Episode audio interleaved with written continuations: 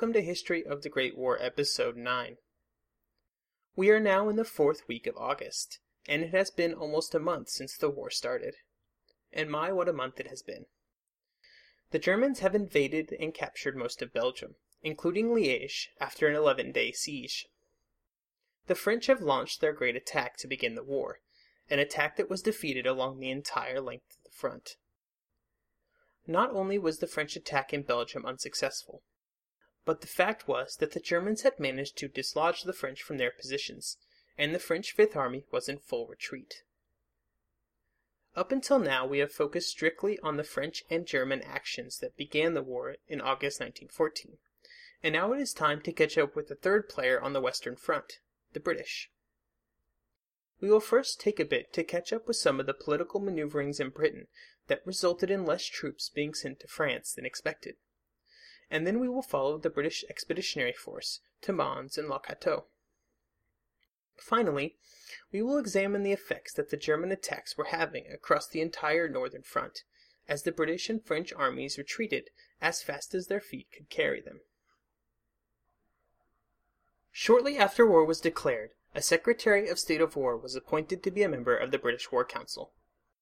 The man picked for the position was none other than Earl Kitchener known in his time as Lord Kitchener of Khartoum. Kitchener was seen as the greatest war hero that the Empire possessed at the time of World War I, and he had seen service in several of the Empire's colonial wars of the previous decades. His most well known accomplishment was his victory at the Battle of Omdurman during the War of Sudan. He then went on to hold high postings in Egypt and India, and he was extremely well liked by the British public, a contributing factor for his appointment. Kitchener was, however, quite skeptical about the role the British army would play in a war in France.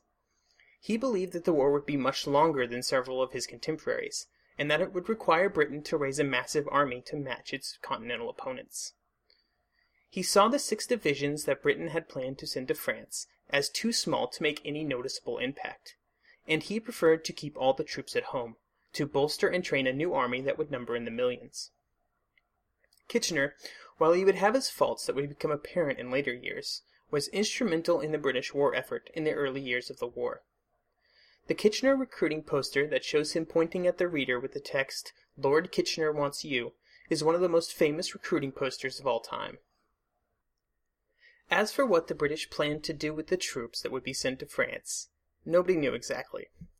The British were committed to helping the French, but as the troops were getting ready to leave, nobody could seem to agree on where exactly they should be sent.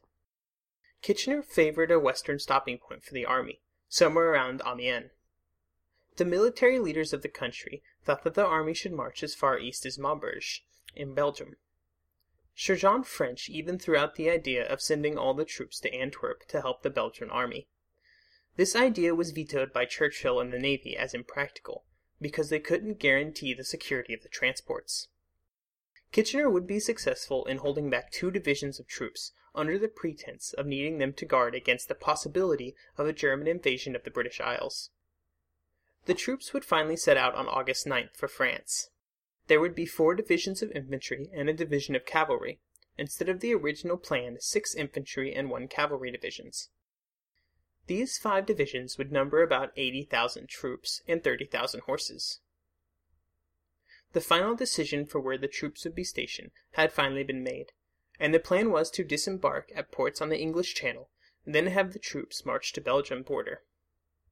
The landing and movements of the troops was kept very quiet and hidden from the Germans, to the point where the Germans at Mons on August 21st were surprised that the British were even in France. The British troops marching through France received a hero's welcome, with several instances of it causing some disciplinary problems. As a musical aside, for the first few episodes of History of the Great War, I used the song It's a Long Way to Tipperary as the lead in and lead out music. This song would become associated with the British Army in World War I, when it was mentioned by a Daily Star reporter who heard the Connaught Rangers, a British unit among those sent to France, singing it upon their arrival. This story was ran by the Daily Star, probably just looking for anything interesting to publish about the troops in France, and the song gained huge popularity in Britain throughout the course of the war. Last week, we discussed General Lanrezac and his French Fifth Army as they dealt with the German attack at Charleroi. I would like to thank listener Stephen Mitchell for pointing out that I have been horrifically mispronouncing Charleroi in previous episodes. Several times last week, I mentioned the presence of the British on the French left flank as they fought the German First Army at Mons. The British had arrived on the 22nd of August, the day after the Battle of Charleroi started, and they positioned themselves on the banks of the Mons Canal. The French asked the British to attack across the canal, in the hopes that it would relieve some of the pressure at Charleroi. Sir John French did not agree to attack, with his reasoning being, and I quote, Feel my position to be as far forward as circumstances will allow, particularly in view of the fact that I am not properly prepared to take offensive action until tomorrow morning. When it became apparent that it would be the Germans who would be attacking, Sir John French would tell Lanrezac that his goal was to hold Mons for 24 hours. Up to his command in 1914, Sir John French had a great career in the British Army, with the high point being as a cavalry leader in the Boer War. He was asked in July 1914 to command the British Expeditionary Force, which he accepted. When he brought his four divisions to France, he divided them into two corps. The first corps was under the command of General Haig, and the second corps was under the command of General Smith Dorrien. They commanded a small force, so small that the Germans thought that they would be a non-issue. The British Army had the distinction of being the only army in World War I made up entirely of volunteers. This reliance on volunteers was not shared by any other army in the conflict, it would not be something that Britain would be able to maintain for very long once the war started. When the troops volunteered, they served for seven years, in comparison to the two to three year conscriptions of France and Germany. This resulted in an army that was, on the whole, better trained and with more experience. When these men arrived at Mons, the First Corps was placed on the right, with the goal of maintaining contact with the French cavalry that bridged the gap between the British and the French Fifth Army. The Second Corps was placed along the Mons Canal, but was stretched too thin to man a continuous line along its length. This forced the defenders to focus their strength around the bridges over the canal. The German First Army was to face the British at Mons, and it was commanded by General von Kluck. We will be following von Kluck's men from this moment all the way until they are stopped at the Marne River outside of Paris. The First Army was the largest of the German armies, and it had the furthest to march in its advance, being the German troops on the furthest right of the Great Wheel through Belgium. It would be early on the 22nd of August 1914 that the first British shots of the war were fired by some cavalry troopers around Mons. The Battle of Mons proper began at 6 a.m. on August 23rd. It was a nice Sunday, and the local civilians were out in their Sunday bests for services, and to do a bit of sightseeing with the troops around. The German attacks were focused on the Second Corps troops that were guarding the bridges over the canal. The British had failed to properly rig the bridges for destruction, which would come back to haunt them very soon. The Germans attacked in several waves, but were stopped by the concentrated rifle and artillery fire of the British troops. The Germans suffered many casualties in these assaults on the bridges, but they continued to attack with their focal point becoming the British troops to the northeast of Mons. The Germans were attacking in close order at the beginning of the battle, much like other attacks in the war so far. But as the day wore on, they began to switch to more open order attacks, with small groups of soldiers quickly rushing from cover to cover as they approached the British troops. The German superiority in artillery also began to take its toll on the British defenders. While some of the British troops had managed to scrape out some defensive trenches in the time since their arrival, they could not protect them from the German artillery fire raining down upon them. The British and German artillery operated under two different tactical paradigms early in the war. The German artillery emphasized indirect fire, with artillery as far back as from the front as possible, often out of sight of the enemy. The British, on the other hand, did not emphasize the use of indirect fire, and this resulted in the British artillery being placed much closer to the battle lines, often within view of the German infantry. The British artillery would take quite a mauling over the coming weeks, as they dealt with both counter battery fire from the German guns and also the masses of advancing German infantry. One of the common misconceptions about the Battle of Mons is that the Germans massively outnumbered the British troops that they were attacking, which was not really the case. The troops who began the assault on August 23rd, while still outnumbering the British, did so only by a small margin. Most of the German troops that were in the First Army were still marching towards Mons, as the line of march stretched out for many miles. The German troops showed great courage in forcing their way across the canal, when the odds were not as stacked in their favor as the British reports of the battle made it sound.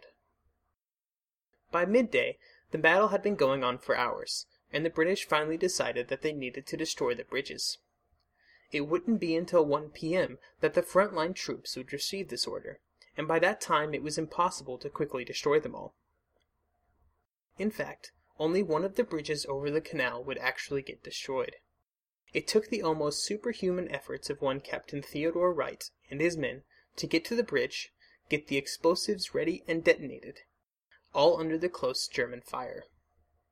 For his actions in destroying the bridge, Captain Wright would receive the Victoria Cross. By the time the bridge was destroyed, the British troops across the front had begun to fall back from the canal, and by nightfall Sir John French ordered the general retreat of all British forces. The plan was to retire just a few hours south of Mons, but during the night the orders changed. The British would keep retreating. Overall, the British lost about 1,600 casualties at Mons. Half of these casualties came from just two units who had been the hardest hit by the Germans, the 4th Middlesex, and the 2nd Royal Irish. By battles that would come later, this was an almost insignificant figure, a rounding error, but for the tiny British army in France, it was pretty significant. The British reports of the battle frame the battle as a great defense against overwhelming odds, with the British only retreating when it became clear that Lanrezac and his army was retreating on their right. This was not precisely true, although it made for a great morale boost back home. The battle only delayed the Germans for a bit, and did not drastically slow their advance into northern France. Mons was an important battle, but a small one. In fact, it would be dwarfed just a few days later by the Battle of Le Cateau, fought once again by the men of Smith Dorrien's Second Corps and von Kluck's First Army. On their retreat from Mons, the two British Army Corps were separated on their lines of march. This was due to the lack of roads in the area, which forced them to take two diverging roads on opposite sides of the Forest of Mormal.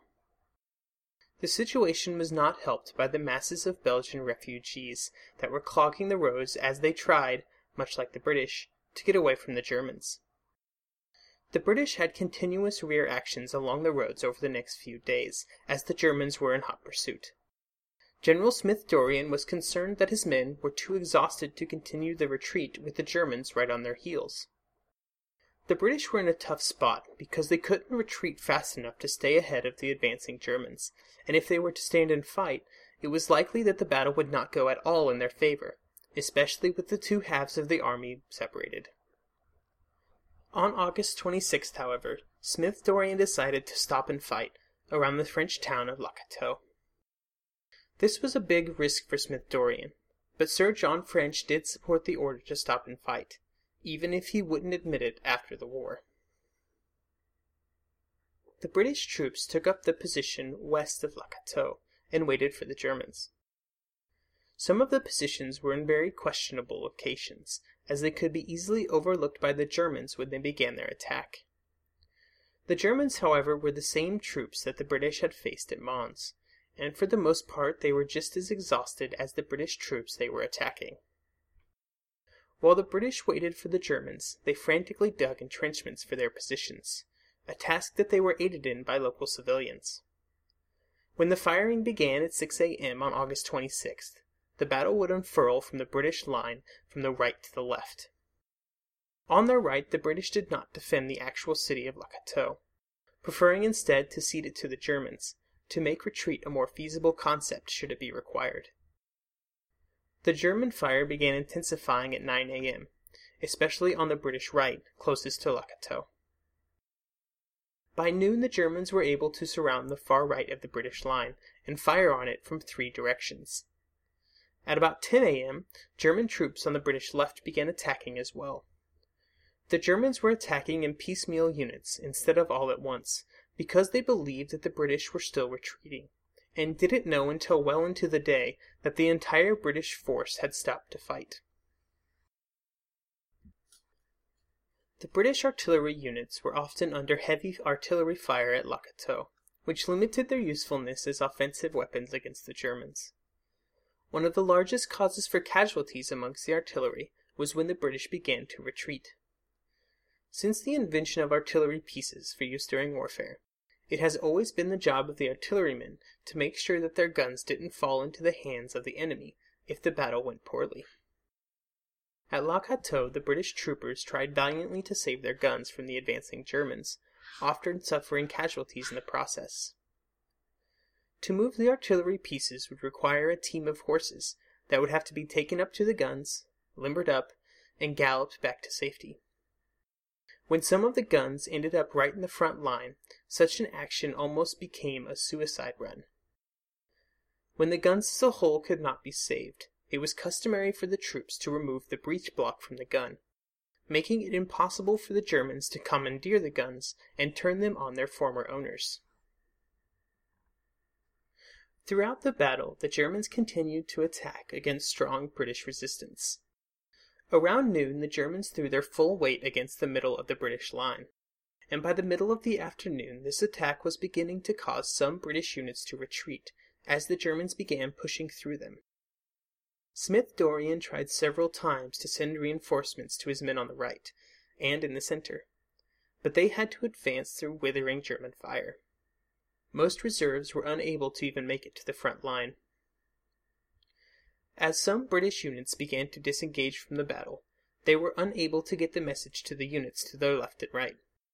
This led to a few unfortunate instances of units being left behind. The Yorkshire Light Infantry Regiment was one such unit. After being completely surrounded by the Germans, they fought on for hours while refusing to surrender. By the time they finally did give themselves up, almost the entire regiment was killed or wounded.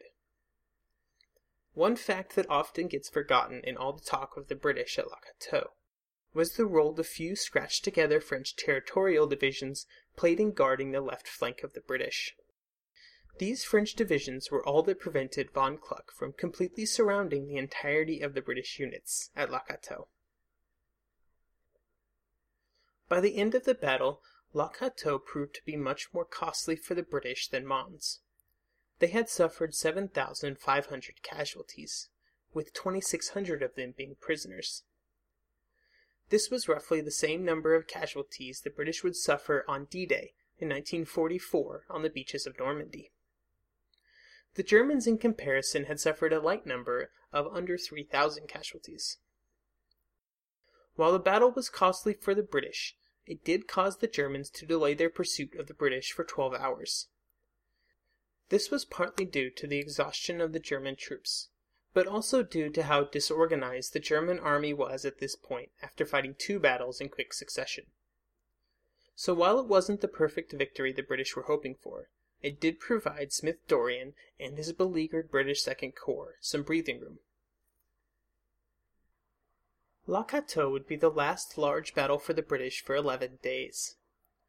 During those 11 days, they would be retreating in the face of the German advance. During this time, the British High Command was on a hair trigger when it came to panicking. At one point, retreating straight to the Channel ports and to the boats to take them home was strongly considered. This point of view obviously didn't help British and French relations very much. The British believed that the French had not given them proper support, and had abandoned them in their retreat from Charleroi. The French believed that all the British wanted to do was tuck tail and run. While their commanders were often on very different pages about what should be done, the regular British troops didn't even know why the army was retreating. They had been in two battles so far, where they believed they had given the Germans a bit of a bloody nose. At this point, Haig's First Corps hadn't even really been involved in the fighting. It was a widely held belief among the troops that they should turn around and have another go at those pesky Germans. While the army was retreating, they became very disorganized, with men separated from their units and getting lost. A special mention should go out to Sir William Robertson, who was Quartermaster General of the British Expeditionary Force. It was Robertson's idea to organize supply dumps along the road for both ammunition and food. These dumps were invaluable in maintaining some ability for the British troops to fight and to keep moving. While the British were running away in front of them, the Germans made a strategic mistake that would haunt them for the rest of the war. On the 27th of August, Bulow and Kluck agreed that Kluck should turn more south instead of continuing southwest. The purpose of this change was to allow Kluck to attack the French Fifth Army and to help out Bulow. The reason for this was that the commanders believed that the British and French armies were already beaten, and all they had to do was pursue them until they ran out of land or energy. The movement was decided upon without Moltke's approval, but when he did get the order he did not countermand it. So why does it matter so much that he turned a bit more to the south? Well, the whole Schlieffen plan revolved around the German army capturing Paris. As the heart of France, it would be both a symbolic and a strategic victory for the Germans. Kluck's new course led him to the east of Paris instead of to the west. This meant that Paris would stay in French hands, and it also meant that Kluck was exposing his right flank to the French and British troops. To compound this problem, the French were able to intercept the order detailing Kluck's intentions, which allowed them to properly take advantage of the new open flank at the Battle of the Marne. While his left flank was completely falling apart, Joffre recognized that he had to redeploy French troops from the south to the north as quickly as possible. While this movement was happening, Joffre was also attempting to throw together any available French troops into a newly created Sixth Army that stood before Paris. He also knew he had to find somewhere to stop the Germans, and soon. On August 28th, the French would attack near St. Quentin in an effort to slow the German advance. They were supposed to be joined by Haig and his British troops, but after the attack was delayed a day, Sir John French would no longer allow Haig's troops to be used in the attack. Even without British assistance, the French were able to attack, and with some success. In response to these attacks, Bulow requested that Kluck change his course to point even further to the east to shorten their lines. On the 30th of August, after the Battle of St. Quentin, Sir John French sent a letter to Joffre, saying, and I quote, I feel it very necessary to impress upon you that the British Army cannot under any circumstances take its place in the front line for at least ten days. I require men and guns to make good casualties. With the Germans marching through France, and half of his armies retreating, this was probably not exactly the message Joffre wanted. And with that, we will end this episode.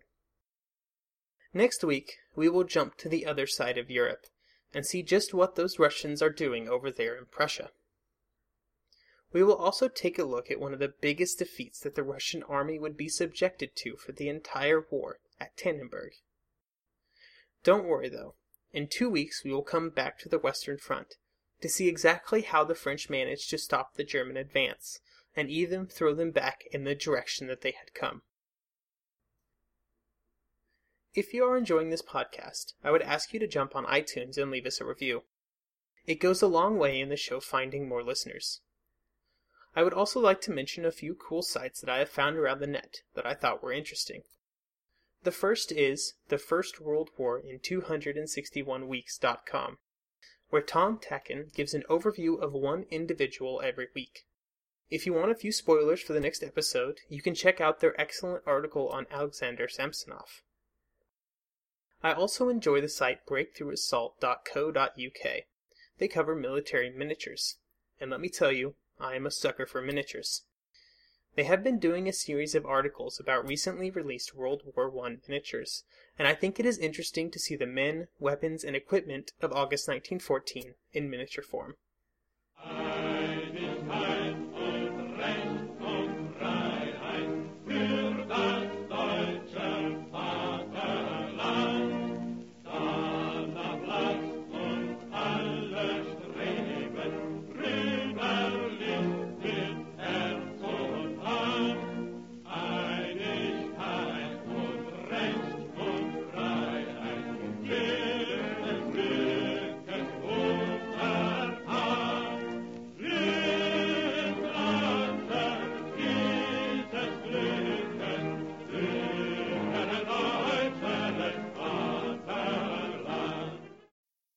And now a game of commercial chicken brought to you by Progressive, where we see how long Flo can go without talking about insurance. Ready? Go.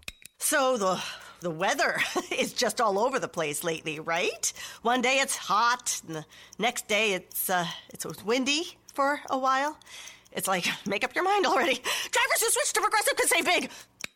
Okay, you win. We can't help but save customers money. Progressive Casualty Insurance Company and affiliates.